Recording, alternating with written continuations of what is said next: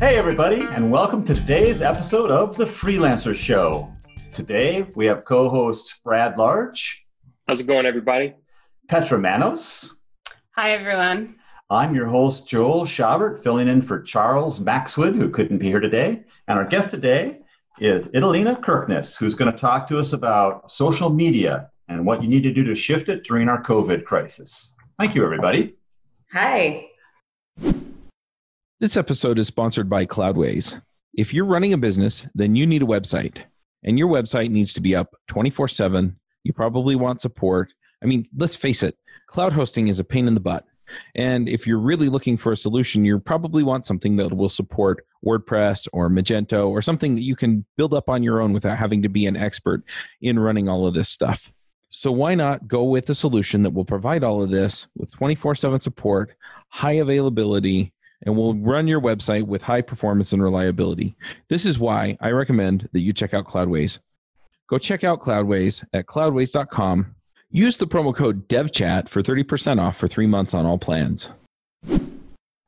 All right, Italina. So this is a great topic for us right now. I mean, we've been in this long enough. We're all getting used to having to shift so many things in our lives, from basic shopping to how we see our friends, to pretty much everything's been affected in some way. Why don't you get the ball rolling and tell us about what you're doing and, and how that's changed now during this whole uh, COVID crisis? Sure. So I have an eight-year-old social media company, and what we've been doing is creating content on behalf of our clients to promote them so they remain relevant online. Well, you can imagine that uh, with our health crisis, that our messaging, the things we say, the way we represent or kind of sell for our clients online definitely takes a different tone, a more sensitive uh, tone, uh, addressing, definitely addressing the situation that we're in. So just as an example, whereas before there might be your your general post addressing holidays or um, really upbeat posts, I think it's really important to uh, really address that things are not as great, right? To address, be vulnerable and share some of the, the downsides for sure. I think there's this tendency to only share the positives online. And with this, our clients have been really open with having a, a more vulnerable tone. That's great. I, I think, uh, you know, I noticed that for everyone, even just talking casually with people, there's there's some sense of wanting to do a certain amount of things to feel like your life is normal. But it's almost like this is weighing on people, and they want a way to just some sort of space to kind of relate their experiences to it. For sure.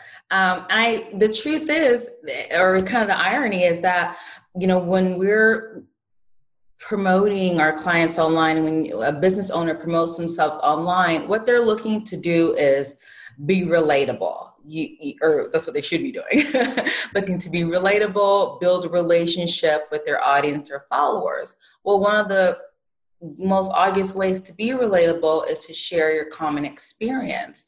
So if, for example, uh, if the, during the first week that shelter in place uh, was put in place, you were feeling just really depressed, I think a lot of people can relate to that. And I think it's okay to share that because you're not alone. If anything, your audience is going to connect with you that much better. And that's the whole point of all of your, your marketing. Really, it's, I've, I'm a, my philosophy is in, I believe in relationship marketing, and, and I think in sharing the hardships, sharing what you've gone through, and even how you've lifted yourself out of it. That way it's not, you know, one hundred percent depressing. I think that's inspiring, and it further establishes you as a go-to leader, as a resource.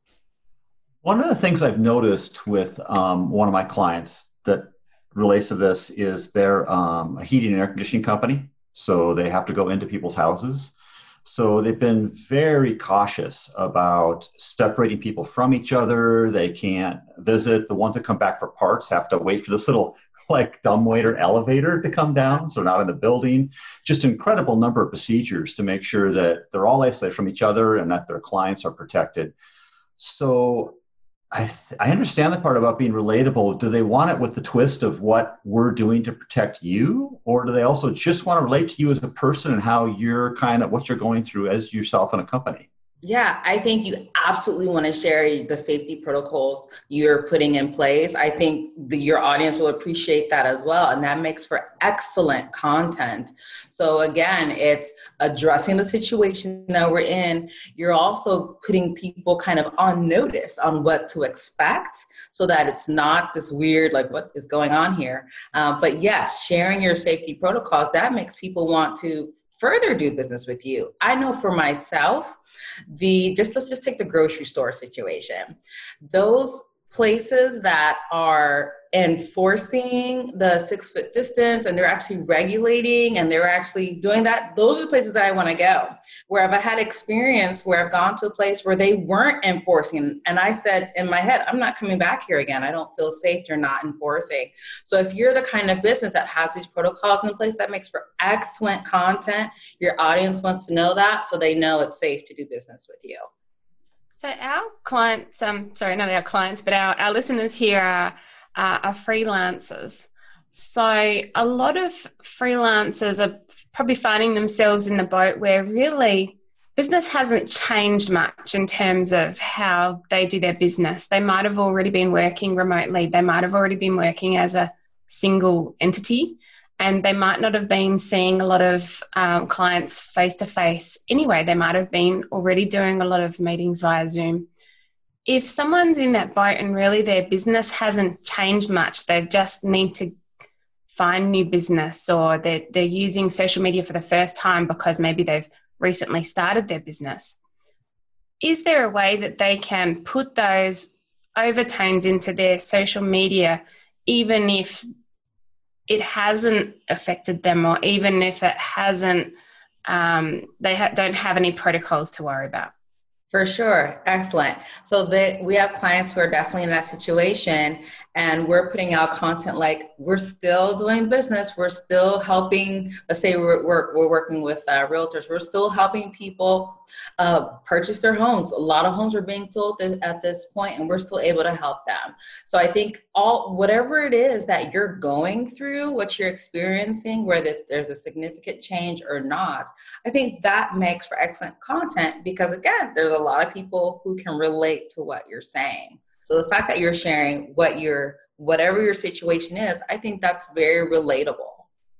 I think that's a good point. I heard somebody um, somebody that I follow, their email thread came out and said, you know, you but this is let me start by saying it. So this really hasn't affected me that much financially, economically, because I've been starting this, I, you know, um, freelance thing for a while. I side hustle and do that. So if anything, my business has only gotten better during this time frame. So I haven't really, I was starting with a low bar, but coming up through that, like it's still like getting better, right? So I, I when I read this email, I kind of related to it, and I'd like to get your take on it as well. Is they're, they're talking about social media and outbound marketing, and they said, you know, don't assume that everybody's in a bad spot right now, because you know, really you're just making an assumption then. And so like I noticed in the aviation business that, um, which is where I, I do a lot of outbound marketing, that the safety protocols are huge, right? The risks of flying in an enclosed tube in the air are pretty big with an, you know, a disease like that, or an you know, illness like this. So when I look at that, I, I see them projecting a lot of their situation onto their customers, but the people that fly aren't necessarily in a, a very bad spot, especially private aviation. Some of their businesses are doing fine. Some of them are booming. Some of them are logistics companies that now all of a sudden they're finding all this time and money to invest in scalable processes, right? So uh, are there ways to like, you, you, is it, is that a good thing to do, is try and, well, I think, feel like I'm answering my own question, but there's a lot of projection I feel like going on on social media, and I Yeah, I think there's a sensitive way to approach it. So uh, what we've been doing and saying things like, there are businesses out there that are struggling. The restaurant industry, for example, just just been has been hit really, really hard. But um, at the same time, um, one thing that we like to share is how even in the midst of crisis, there's opportunity. And technology companies, as you're sharing, they are thriving around. This is this is a time of opportunity. Um, so I think it's, it's a sensitive way to approach it is by saying, addressing the reality is, yes, there are several companies and businesses out there that have been hit significantly. At the same time, there are other companies that are thriving. And fortunately, we're one of them, right? Or like even framing it in terms of gratitude. We're really grateful that we're in this position that we're still able to serve you, you know? So I think there's sensitive ways to frame the conversation. That's a good takeaway for me. When you said earlier on that the whole point is to be relatable, to relate to other people on social media. I'm a tech guy. I get caught up in my own head and I don't always think about that aspect of it, right? I think about, I get caught up and I find myself posting things where I'm like, you know, I am just kind of putting things out there and I'm not thinking about how to be more relatable with these posts. I'm just thinking like it's a bulletin sometimes, right? Uh, so, or I treat it that way. So I'm sure. guilty of that. But I, I uh, that. So that's interesting that you said, you know, try to find those ways to be relatable, address the situation. Basically, you're not, you know, trying to avoid it or anything like that, but you are trying to relate to people out there that could benefit from the service you offer, blah, blah, blah, you know, also shared human experience, right? Yeah, I see this often in marketing where when people get to the computer, they turn into these like robots. And really, I like to think of it as you've got another human being right across from you and you're talking to that human being as compared to, like you said, a bulletin. That's a great analogy. So I always like to think about, hey, there's another person right there in front of me. I'm talking to that specific individual, and that's how you'd want to communicate in your marketing. Again, for, for the purposes of relationship marketing, our philosophy, what we do, there are definitely times I feel like even when you have announcements, like um, one of our clients happens to be a restaurant, and they wanted to announce that they're doing twenty percent off if you order via DoorDash, but we still were able to frame it um, in a way like, you know, local families love to feed the whole gang here, and now you can do it for twenty percent off, right? So rather than what you see like in department stores, sale, sale, twenty percent off, you know, rather than doing that, it's we're all about conversational, relationship building type of communication. So one thing that I, I love that you said, I think about somebody like sitting across from me, right? So I would love to hear your tips for identifying Uh, those people, because that's something I struggle with uh, is just like speaking directly to a specific target audience, you know, trying to pick out one person I'm talking to. Do you have any tips for like Absolutely. How to pick those people? So to me, you do you have clients right now, Brad? Do you have Yeah, clients? I do. Yeah. Do you have a favorite client? I do. I have like two or three clients that I really uh, okay. enjoy working with. Yeah. Okay. And could you, would you be able, you don't have to, but just yes or no, would you be able to say why you like these two or three people? Yeah. I, I mean, like I've actually been looking at that. Like what, what is it that I like about these people? Yeah. So I, I like to do, rather than trying to invent a person, think about who you currently have, who is your favorite, and picture that person directly across from you and talk to them. And then um, I, I like to find the commonalities between, let's say you have two or three people, find the commonalities between those few people. Uh, and that way you can get, can create some consistent messaging. And that way you're attracting more people like them. It makes so much sense when you say it like that. I've got a question as well, actually. So, uh, so being a freelancer, I find that I don't often have as much time as I would like. I'm sure there's no other freelancers in the world that feel like that. Uh, so I tend to automate a lot of my social media, which uh, you're probably cringing at that. Yeah. um, and so I, I feel that most likely it doesn't come across as that empathetic human being just because a lot of it's automated. Now, at the same time, I guess that's a choice that I've made because I haven't been able to invest in all of the things. Um, but is there something that someone like myself can do if we are automating our social media to just make it a bit softer so okay. that it doesn't come across as robotic? Sure. So this is what I would suggest. You might not like it. So I know for me, if that's, if it's not on my calendar, it does not happen. It just doesn't happen. So if I were you, I'd block out, even if it were ten minutes, fifteen minutes, just kind of brain dump the kind of things you want to talk about. Just brain dump. And then um, from there, you have this whole list of topics that you can kind of fine tune. When you say automate, I'm not sure what you mean, if you've got some company doing stuff. Oh, I've got it all scheduled out in advance. Okay. So you have at one point blocked out time, created a bunch of content, and you've got it scheduled out. Yeah. Okay. So great. So what we found is that the content that we created B C, before COVID, uh, definitely needed to be tweaked. So we took the time. We took the time to do that. Um, something like this is so huge. It's so global. It's so it's impacting everyone. Like no matter who, it's touching everyone in some way, even if it's emotionally, um, even if it's not impacting your business. Uh, it this being so huge is definitely worth taking the time. I'm not saying you have to throw it away completely, but tweak it. We we actually did that, and we found that just adding a couple different words uh, makes a difference. Do you think that people can tell, though, that it's been scheduled rather than, because when I'm thinking about, um, you know, the empathy with others, it's more of a real-time chat about, oh, this is how I'm feeling today, whereas scheduled content tends to be more informative in nature.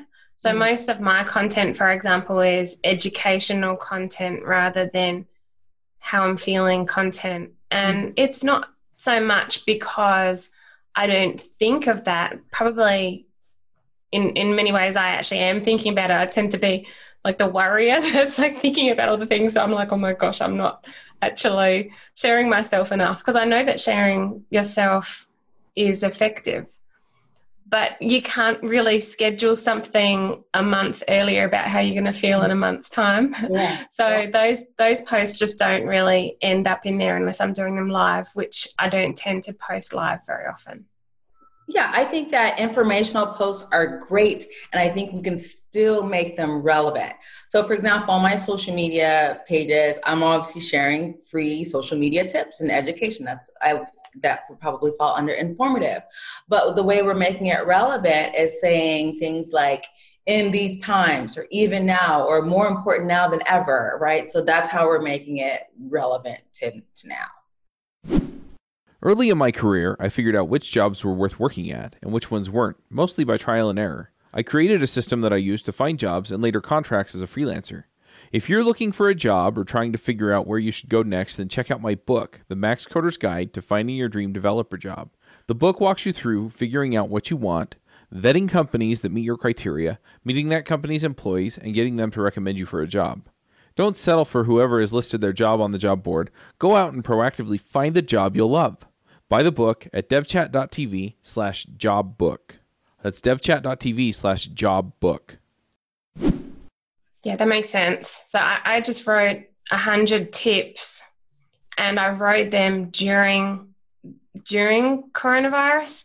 So while I have tried to make them evergreen, at least I wrote them during during this time. So probably some of those little subtle phrases are in there. Yeah. And I ha- when I do post live, I've been adding things like that as well, because, yeah, I agree. You want to make it seem relevant, but sometimes the evergreen content is still relevant. It's more just about toning it down a bit in terms of that, not so much the excitement, but, you know, not making it sound like something you wrote a year ago. But yeah, I, I did that actually. I, I turned off all of my automated content that I'd written prior to COVID. I just got rid of all of it and just wrote a whole lot of new tips and then automated that. Mm-hmm. But I still noticed, though, that if I share something live that's got some emotion in it, a lot more people respond, especially when I shared about how I lost a whole lot of clients that were in the hotel industry. That got a lot of response, and, you know, people care about that. But then when you start going back into the usual thing of sharing um, content, you can get back into the noisy world of the internet where it's it's not always exciting and, and fresh and new and emotional. Right. So.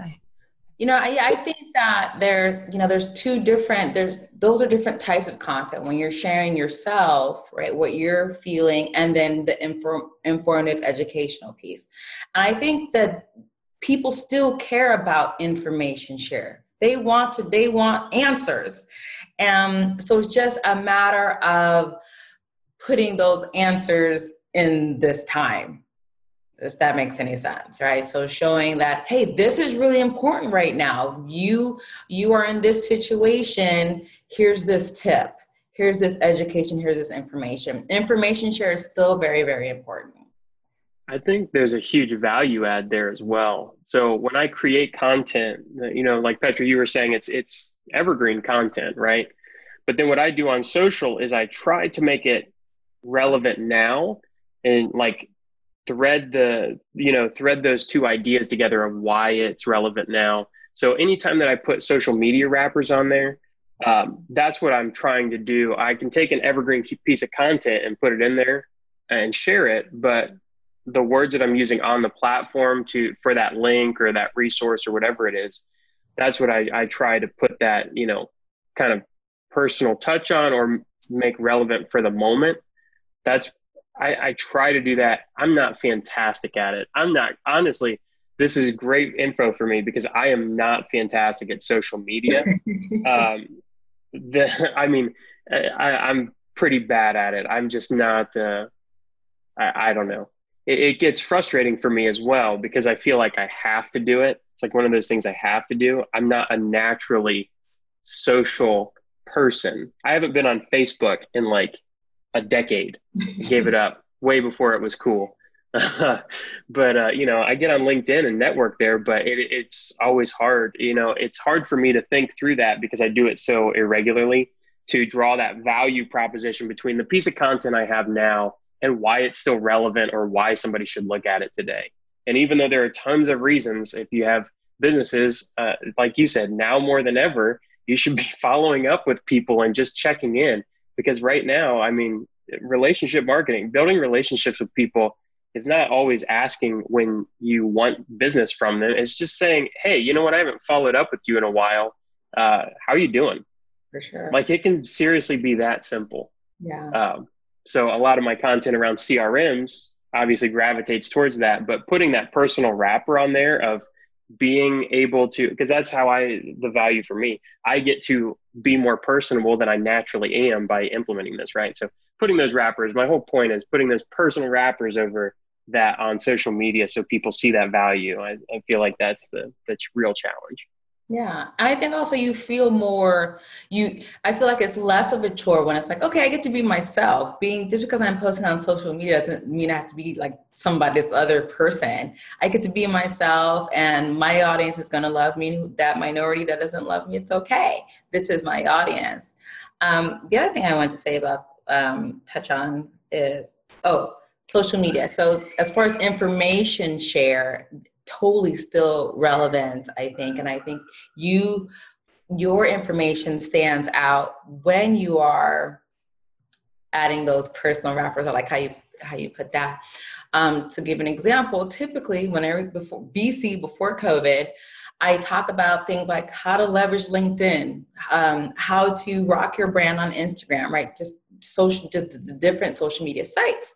Well, when COVID hit, I had to sh- I'm talking really kind of, I'm still talking about social media, but the title of the talk shifted, how to shift your social media content during COVID, just really relating it to now. It's a lot of the same material, a lot of the same content. We're just framing it in context of where we are now. You know, that brings up a question. I know for both Petra and I, we have a case where some of our clients have at least temporarily gone away because their businesses are in the ones that sort of have to shut down. I don't know in Petra's case, but in my case, a couple of my clients, they're not sure if they'll be coming back depending upon how long this lasts because they're kind of newer startups. So of course, they're not as well funded and don't have as, money, as much money to stretch. If you, if we were to communicate with them, it wouldn't necessarily be about more business right now. Um, what kind of approach would we take with if you have clients that are really a little bit on the bench right now, so to speak? Mm-hmm. Sure. Again, I, I kind of fall back on the share what you're going through. What you just said as far as, hey, we're not sure if we're still going to be around. We're not sure if we're going to weather this. Share that. And, and that's being transparent, as being honest. And I think people are really caring uh, when it comes down to it. And people definitely respond. I think someone else shared, oh, the hotel, all the hotels, like people feel for that, you know? So I think that's, that all makes for great content. Now, if someone uh, like one of us was to come to you as a freelancer, um, what would be some of the steps you would go through in working with us? Do you have a certain process you follow, or how would that work? Most definitely. Great question. So uh, a business comes to me, they are like, I need to upgrade my online presence. I need to get better. It's more important now. I really have to do this. Um, I said, okay, great. So we, we signed them up. First things first, and this is the magic sauce, and this is how we add, I'm going to start using that personal wrapper. Um, we have a whole questionnaire, a list of questions that allow us to pull out all this information from the business owner to get clear on who they are and their business. So um, that can mean there's obviously their services, their area, their uh, uh, geographic area of interest, their audience, all these, this information we need to know so that we can basically write about their company. So it's almost as if we become a part of that company, we're able to write about it, create content on their behalf. So once we get to know them now, first things first, most businesses, maybe they have a LinkedIn or a Facebook business page or Instagram, maybe even a Yelp page. So it's a matter of what's on that page. So I'm not referring to the posts right now. I'm referring to the actual bios, uh, what's on those pages. So the Facebook business page itself or the LinkedIn profile, that's a really obvious example. It has a bio. There's all this opportunity, all this space for the business owner to market themselves. When the average um, user actually, you know, they may or may not have an about section. The experience section just looks like a long laundry list of companies where they've worked or companies they've started, when we should actually, as freelancers, as contractors, as individual business owners, our social media sites should look more like websites, more like marketing pieces, less like a resume. If you look at the average Facebook business page, it's fairly blank. So if you click on the cover photo, for example, or if you click on the profile photo, uh, it's blank. There's nothing there. There may be something in the about section. There's a services tab. I see most businesses, they don't even utilize that services piece on the, piece on the Facebook business page. So anyway, I say all that to say is first things first, once we uh, get the questionnaire, once we get to know that business, we have to rewrite their pages, whether that be the LinkedIn profile, the Facebook business page, the Yelp page, the Instagram bio.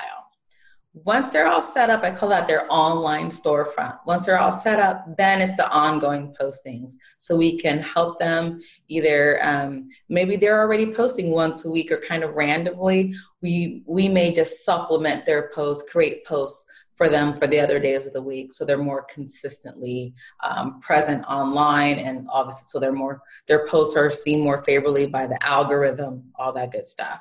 So yeah, we're content creators. We create content for our clients. You've managed to make that content sound more like the person that's in the business, Be- because uh, see, I find that when I create content, I'll often ask my team member to draft something, but then I always have to very heavily edit it because um, my my team members can never sound like me. I mean, I'm quite technical, and even though I try to make my content more focused on my audience, so I'll remove a lot of jargon, I still find that my ideas can't be, but what I'm writing about is my ideas, and those ideas require a certain amount of knowledge.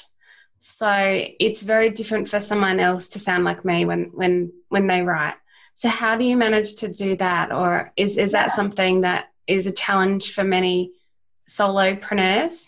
So our magic sauce, again, is that questionnaire. When we give them that questionnaire, they're actually typing on it. So we're, we've got, we've pulled out all this information from them. And in that, we're seeing how they talk. We're seeing how they communicate. And we're seeing the kinds of things they want conveyed online. That uh, is the foundation that we use for creating content that sounds like that. So they love that. Now, for clients who feel like, oh, I still want to add my little flair, uh, what we do is we create one month's full of content from, for them, again, based on that foundation, a questionnaire. We send it to them via Word document so they can make it tweaks. So believe it or not, Petra, our clients, um, the ones that we do that for, they are like, man, this is great. It's perfect. Or they're like, oh, I just added a couple things. It's literally just a matter of a, a few words or here, uh, for here and there. So the, the, I would say the questionnaire is the magic sauce. Yeah. I, I like that idea of planning it all out ahead, because I know that I would be the kind of person that would want to correct any technical omissions or technical yeah. errors, because I wouldn't want to convey myself online as not having the most accurate information. And I know that I'm followed by my peers, and having them correct me on something technical, I'd, I would personally find that very embarrassing. Yeah. And um, so I wouldn't want to be in a situation where I was posting something that was not conveying what I actually do, or what is not something that I feel is correct. Sure. But um, yeah, but that, that's a, that's a good point, and probably one of the benefits of trying to plan it in advance rather than doing it on the fly all the time. Otherwise you, you can find yourself in this situation where you've got someone writing content for you, and then you, you're trying to quickly check it before it goes out. And then if it goes out, you, you're trying to pull it back, and that yeah, turns into disaster. So yeah. Okay. No, that's, in, that's an interesting point. Thanks. That just reminded me of a story that when I made my first ten YouTube videos, I launched them all as a block. And so I went through them, and Petra, you were saying, you know, they're, they're technical pieces, so you want to verify that they're accurate. And I completely configured something completely wrong, like totally wrong, in like the third video in a series of like five. So it's like halfway through. And I, I don't think I've ever recovered from that. It's been terrifying ever since. Uh, I, I get paranoid, but no, I mean, it's still on YouTube today. And I just put like a caption on it and then re-released the video. And uh, actually, I'm still here. So, I've done the same. I've put captions on awful. things too. It's a magic trick, the caption. It is. I've had so, to do I exactly mean, the same. Yeah, it was, but I, I've learned from them, you know, after I, I did that, I was trying to get out, and you know what, I, I'm glad I didn't let it stop me from publishing, but at the same time, I was just kicking myself. That's great. The old story from, uh, from recording movies, right? We'll fix that in the edit. Sometimes you have to though, because um, things change. So when you are sharing technical information, you can't